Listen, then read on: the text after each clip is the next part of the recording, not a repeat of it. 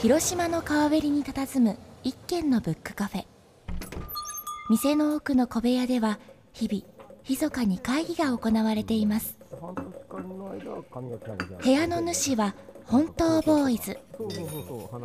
世界を舞台に活躍するイラストレーター アイシーフォー デザインの上垣博文と、編集者、ライター、そして小説家の清水浩二。広島を拠点に活動する文化系のふたりが考えているのは、野球やサッカーだけじゃない、広島のカルチャーシーンを刺激したいということ。さて、今日のふたりはどんな話をしているのでしょう。本当ボーイズの文化系クリエイター会議。じゃあなんでこの作品が世の中から認められとるんかっていう構造を分析してみたりとか、うん、そういう話もこうしていきながら、うん、いろんなことをふたりで研究していきたいなと思ってるんで、うんうん、すごく楽しい。はい、じゃあまあそんな感じでそんな昨今ね、メンター活動も続いてますけども、今日も会議なんですけども、今日は僕は、えー、気合が入ってるというか緊張してるというか、あのなんか、はい、動画とか見られます？見ますよ、はい、動画はまあ見、まあ、結構映画とかよく見てらっしゃいますね。あ、僕映画が結構好きなんで、うん、まあ、映画っていう部分でもその存じておりますし、あの非常に広島ともね関わりの深い方ですから。そうですね、僕らの業界だったらものすごい有名なんで、はい、名前だけはよく。神さんは初めてですもんね。会うのは初めてなんですよ、はい。まあ、僕は何とか取材とかもさせてもらって非常に。あ、そうなんですか、はい、過去にいっかいぐらいです、はい、そうですね、はい、ご飯食べたりとかね、心のメンターみたいな感じですよ。心のメンター、はい。ということで今日の会議相手をお呼びしたいと思います、えー、映像作家の江口寛さんです。こんにちは。こんにちは。おはようございます。おはようございます。よろしくお願いします。いや、もうごごよじですけどね、はい、会議スタート。ちょっと業界っぽく言ってみました業界ってそうですかはいはいはい、はい。えー、っと江口寛さん、はい、えー、来ていただきました、はい。まあ、江口寛さん、まあ、僕らのね業界ではやはりもう超有名ですよね、はい。でも知らない人も多分いらっしゃるかなということで、えー、エージェンシーがまとめてくれたプロフィールをひとまず、えー、読んで紹介させてもらいたいと思います、はい、よろしくお願いします。はい、江口寛さん、しょうわよんじゅうにねん、せんきゅうひゃくろくじゅうななねん福岡生まれ、へいせいきゅうねんに、えー、空気空気株式会社という、まあえー、会社を設立されました、まあ、設立して独立という形ですね、空気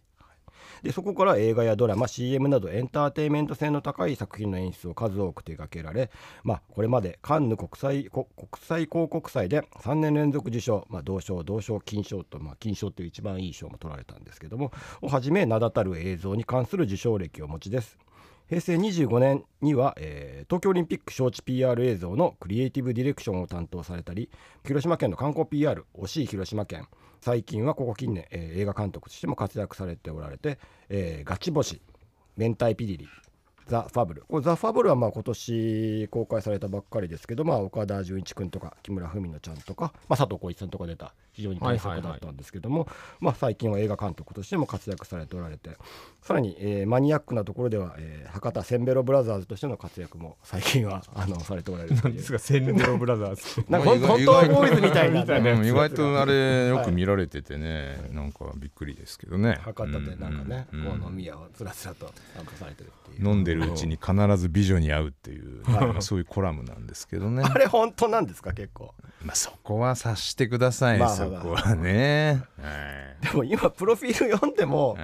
結構いろいろ入りすぎてますよね、うん、基本はこの人は何をやってる人なんだろうっていう、うんね、長いよねプロフィールはね、だって書かなきゃいけないことがいっぱいもうどんどんどんどん積み重なってますからね。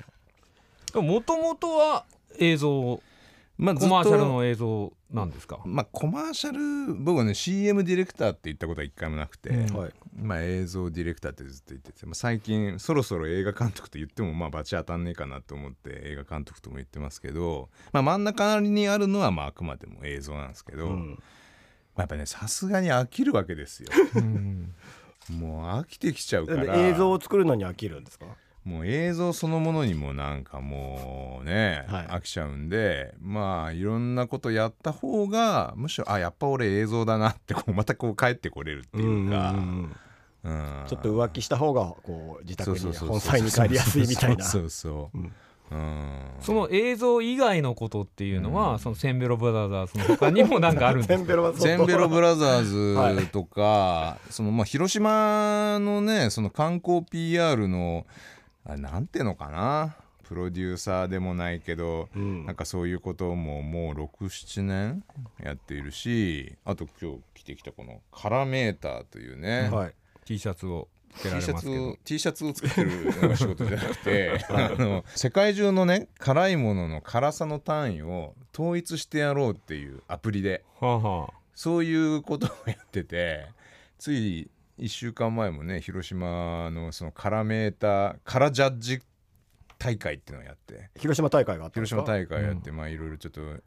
ね、人に集まっていただいて、まあ、いろんな食べ物の辛さをねこうジャッジしていくっていう、はい、あれあの、まあ、最近立ち上げられた辛メーターっていう新企画、うん、これどういうふうにジャッジするんですか？なんかこう単位とかあるんですか？いち辛とかなんかそのえっとねいち単位は辛メーターなんだ、はい、パ, パラメーターって言葉があるから辛メーターっていうのはダジャレですけど、はい、えー、全ての世の中の辛いものを、まあ、ゼロからごの中に収めようというプロジェクトで、あ、ごだんかいなんですね。もう、もうごだんかいに し, しちゃいました、はい、もうこの中でいこうで、それでそのゼロはもう本当に辛さがない、うん、プリンみたいなプリン辛さないまあ甘いですから、甘いですから、あれはゼロ、はい、でごは人類の限界、うん、つまりもう宇宙の果てみたいなもんだから、事実上ごはないってした時に全ての辛さをこの中に入れましょうで、で最初にあなたがその中であなたの好きな辛さはじゃあどこだというのがまず測れるんですよ、いろいろ質問に答えると、うん、はい、うん、つまり地図の中のどこにあなたがいるのかっての分かり、はい、でゼロがあってごがあった時にじゃあ今食べたのはどこだっていうのを、うんうん、もう感覚だけでつけるんだが、うん、感覚なんですね、あれ感覚なんです、はい、つまり絶対値を作りたいんですよ。だからやってるうちにみんなの中に絶対値が生まれてくるということを僕は実験してる。これメディアアートでもあるまた確かに あ, のあれですもん、辛さってほらお店によっていちからにからって、うん、あれ結局店単位なわけですよね。そういちからにからもあれば、はい、ごじゅうからとか、うん、何千からとか、うん、あるいは鬼からとか、うん、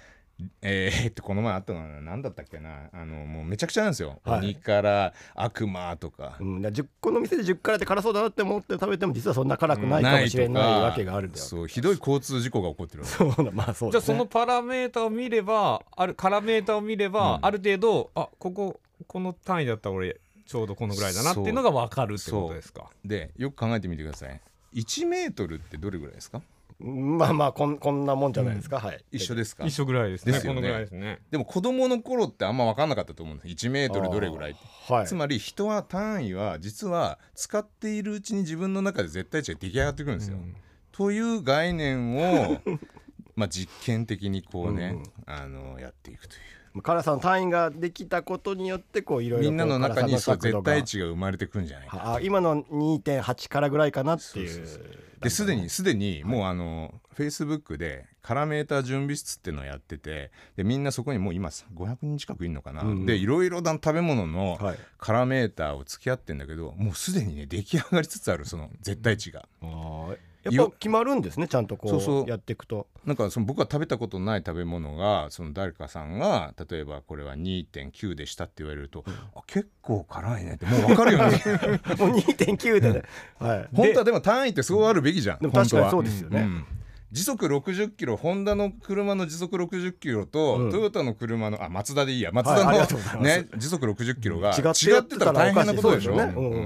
ユニバーサルデザインですよね。そうなんですよ。でも確かにあれ糖度ありますもんね、甘さの単位は果物なん、ね、梨が何度とかあるけど、そうそうそうそう、辛さはないです、ね、辛さね一応ねスコビル値というああのカプサイシン量を測る単位はあるんですけど、これはねあのやっぱ食べ物ってさ、料理ってそこに例えば唐辛子たくさん入れても、うん、砂糖も入る、たまに酢も入るでいうと、うん、カプサイシン量に対して感覚は全然変わるわけですよ、うんはいはいはい、だから、うん、食べた人の感覚で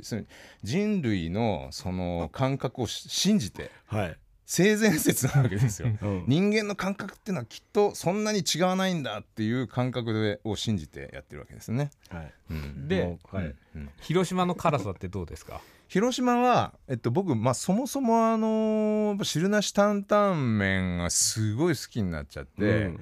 で大体キング圏とか行くとまあよんからまであるんですよね、はい、でよんからはですね僕の中ではかなり行きますね。 にてんはちきゅう ぐらいは行くんじゃないかなって気がしますね。 にてんはちきゅう ってのはどう、どうなんそれはもう辛い結構なんかちょっと辛めってことなんですかそれは。うん、えっとねやっぱさん超えてくると結構辛くて、はい、もうよん以上は僕はもう、もうギブですね。なるほどね、うん、福岡とかはどうなんですか。福岡は辛いイメージありますけどね。福岡も辛いのあります、あ、ありますけど、うーんまあ明太子辛いイメージありますけど本当に辛いのはなんだろうな、やっぱカレーとラーメンですかね。カレーすごい辛い、カレーか福岡のカレー辛い、すごい辛いのがある。えーうん、ラーメン辛いっていうのもちょっと、うん、まあまあ、あのー、辛い食べ物って基本的にあの、ね、話題作りですから、そのまあまあさっき、ね、本流の豚骨ラーメンとはまたちょっと違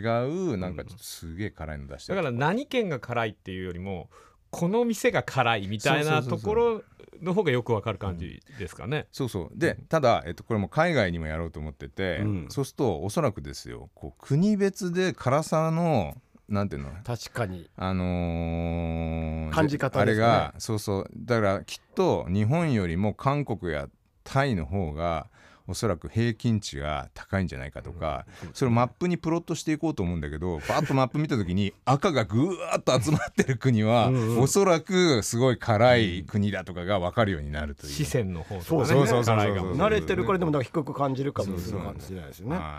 今の話だけ聞くととても映像作家の人の話とは思えないもちろんこの流れで、はい、はい、昨今の、うん、あのー、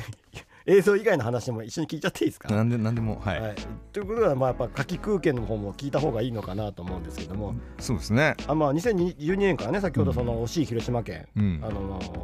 ー、有吉弘行さんをほら、うん、あのー、キャストに向かってすごくフィーバーしましたけども、はい、そこからまあ泣ける広島県とか乾杯広島県という広島県の観光キャンペーンのなんていうんですかねコンセプトを前口さん、まあそうですね、それでいろいろこうまあキャスティングしたりスタッフィングしたりして、うん、まあまあ作り上げていくっていうことをやってたんですけどね。それがまあ今年まあずっとにせんじゅうにねんから続いていて、うん、昨今もこう去年ぐらいからカキカキ推しになって、うん、カキングダムっていう、うん、まあこうカキの王国だと、広島はカキの王国カキングダムだということにして、はい、でその最新版として今度カキ空間、そうカキを食べる研究会研究所ですかね、うん、を設立されたっていう。そうそうそうそう、はい、いやなんかねあのこれはもう自己否定も半分入ってるんですけど最初あのー、一番最初やった時ね有吉さん出てもらって惜しい広島県っていうね広島は惜しいものがいっぱいあるのと、うん、だけどもだからこそあのー、なんていうかこっから先伸びしろがあるのみたいな、まあ、そういう、う話をでっち上げるわけですけれども、うん、それからいろいろね パフューム になんか出てもらってそういう、はい、あのー、今だからこそなんていうの、えー、観光雑誌みたいなマガジンを作ってみたいとか、うん、今だからこそ結構すぐ品切れになってね、そうそうそうそう高値がついたりしましたけど、うん、でやってきたんですけどなんかやればやるほどねな ん, なんていうかなその今あるものを一生懸命よく見せようよく見せようっていうすることにちょっともう正直限界を感じたっていうか、うん、もっとなんかやっぱ本当に魅力的なものそのものを作りたいし、その方がやっぱりこう人は広島に来てくれるんじゃないかなっていうふうに思い始めて、うん、まあもうだいぶその仕事の領域をこう越境してる話なんだけれども、はい、もうあの世界で一番牡蠣があの美味しく食べれる町にしたいっていうふうに、まあ、僕が言い始めちゃって、まあ、そもそも生産量日本一なんですよ牡蠣がね、うん、で食べてる量も日本一、あ、そうですか。なのにそう広島の住んでる人たちそのものが、うん、えそうなのって感じでしょ。住んでて そ, そんなに牡蠣食べます普段。僕ね牡蠣はもうさんかい当たったんでもうやめ引退です。ただ、ね、そ, そんだけ食ってるからじゃないかっていう気もするんだけど、うん、ただ、うん、僕クレなんですよ、はいはい、クレもめっちゃ食べてますね。クレは一番なんですよね多分。だからもう当たり前ですよ。 で, す、うん、で親がまあ夜ね夕飯作ってくれるでしょ、はい、子供だからやった今日とんかつじゃって思ったらカキフライ、そしたら子供としたら、え、カキフライかごちそうじゃないですね。カキフライはちょっとがっかりのおかずなんで、それ地元ならではな話だよね。そんな感じの記憶がある。そこでいっぱい食べちゃったからもうマックスになったんですかね。カキカキもうさんかいやったんでもう無理かな、やめとった方がいいかなので、今はもう美味しいとこ行って岩牡蠣とか出してもらっても、あ、どうぞっていう。実際じゃあ冬カキフライってどれぐらいの頻度で食べます？うん、いや食べないですよ。だから自宅でなかなか、まあだから本当とかで外から友達が来て、うん、あのお店行った時とかにちょっとつまむとか。清水さん五日市だけこうだけど。あっちの方もありますね。クレだけ。あっちの方もカキイカでいっぱいあるじゃないですか。や山？山？いや海です、海ですけど。はい。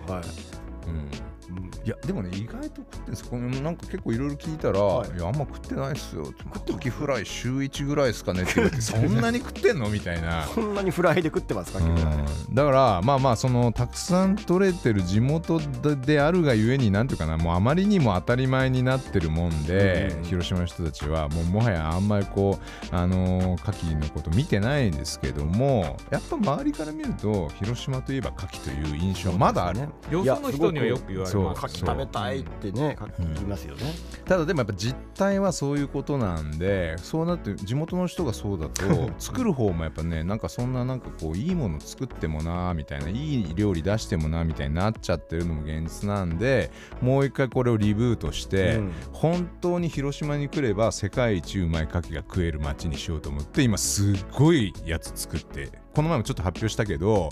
あの白いカキフライっていうのを発表したんですよね。白い、うん、カキフライでしょ。そうそうで、あれね、えっと、福山出身で東京でとんか、とんかつ屋の名店をやってる三谷さんっていう人がいて、その人にまあ協力してもらって、で中に入ってるカキはあの、えー、ファームスズキっていう、もう本当に独自のやり方であの生ガキの美味しいやつを作ってる人がいて、その生で食って美味しい、本当にあのフランスに大量に輸出したりしてるんですよ、うん、フランスによ、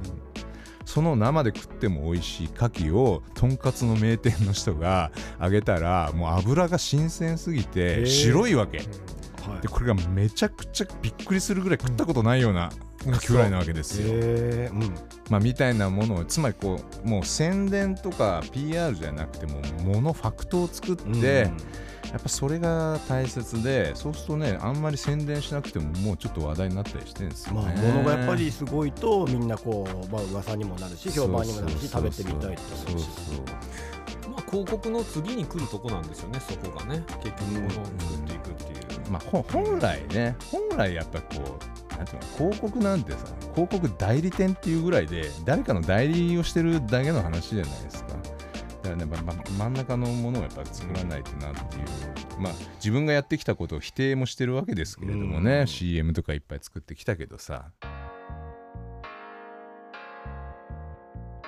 さっきのカラメーターといいカキ空間といい、完全にその話ではないんですけどもまあそういうね、はい、ただの食通のおじさんなんですけども、うん、でも本当はやっぱり映像作家さんというか、うん、やっぱり映像の方ですね。もともと大学卒業して、はい、映像関係の会社に入るんですか。僕はね、就職もしてなければ師匠もいないんですよ。大学の大学はまあ九州芸術工科大学っていう、もうなんかあの半半芸術半工業みたいな理系なんですけど、ここに入ったらね、もうじ本当に目から鱗が落ちるというか、人生がも う, もう変わるような、本当にあの楽しくて、作るのが、うん、映像作るのが、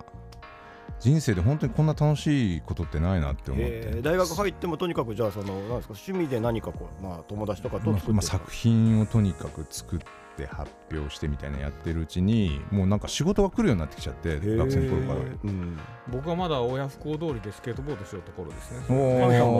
おお、僕僕もスケボーしてましたよ。でもそのあ本当に、はいはいはい、まあ、スラッシャー第一期ですよね。あ、じゃあ一緒かもね。そのでもよく見るとふたりともキャップで T シャツで、あそこですよ、エジソンのあ、ユーケイジソン、そうそうそう、親不孝通りの横にランページ出して、えー、見たことある。えー、すごい。じゃあじゃあ一係とか行ってました。行ってました、行ってました。合ってるかもしれない。お店ですね。同世代なんですよね。そうそう、一係ってね、もう本当クラブの走り、へえ、シャッター開けてくれる、シャッター開けてね、結構やばめなね、あそこで、まあ、これラジオ収録できんような話ですけど、はい、まあ、切りますけど、はい、そういいですか、話しても。はい、はい、というわけで今日の放送はここまで。本当ボーイズの文化系クリエイター会議。